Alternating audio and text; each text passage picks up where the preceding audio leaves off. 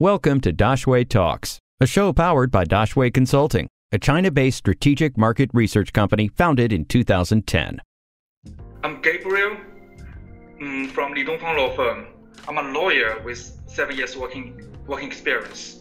My specialty is um, labor law, company company law, intellectual property rights, trademark, um, copyright, and international trade, banking rules. What do you need to be careful of when signing a labor contract? What are the typical issues? First, the type of the entity. We should be careful with the, the type of the entity we are going to sign labor contract with.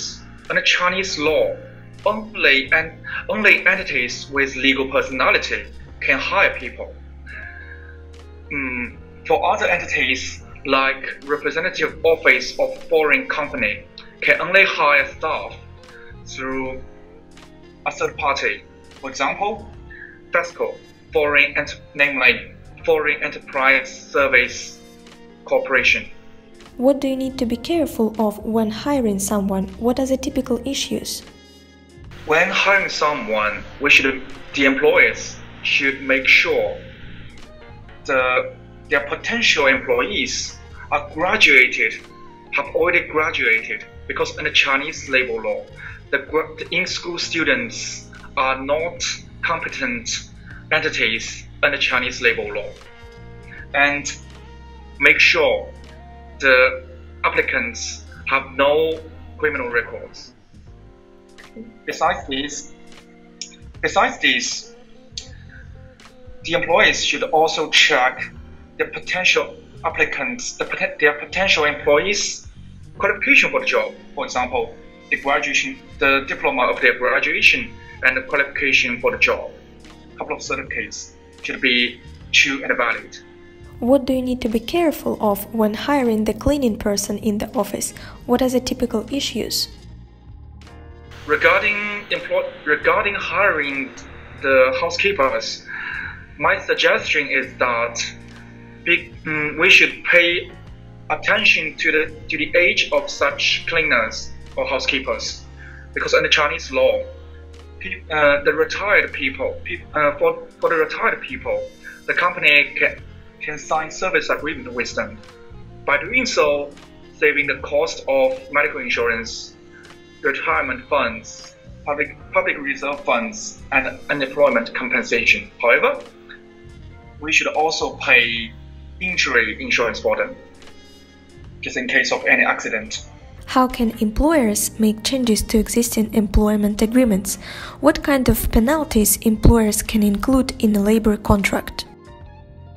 Under Chinese law, the, the employment contract can only be changed with mutual consent, mutual approval from the parties they are under.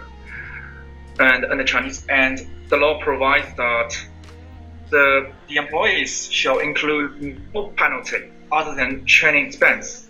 For example, if if the employees if the employees bear the cost of its staff's overseas study and training cost at third part at third party school, then when the contract when the labor contract is terminated, the employee had the sorry the employers have the right to ask its employees to pay back such funds. What constitutes illegal work by foreigners in China? In the case of illegal employment in China, what responsibilities will the employee and employer assume? Mm, namely, working in China with foreign expats, working in China without work permit constitutes illegal work. But there are other forms of illegal work. For, for example, when foreign expats registered or, or applying, when they apply for work permit, their employer, their employers and workplace will be registered in the database. Well, if such foreign expats work for other entities or in other places, that constitutes illegal work too. Just um, in a word, if the foreign expats have part-time job in China, well, they're risking, they're risking doing illegal work. And in this case, in that case, the foreign expats shall be subject to fine, a fine um, between between um, five thousand R M B and ten thousand R M B. Well, their employee, their employers shall also be subject to penalty fines. For normally, the employee shall pay um, ten thousand Chinese yuan for hiring each illegal workers. Mm, the maximum amount of such penalty shall not exceed one hundred thousand R M B. Any questions? We will find an expert to answer them.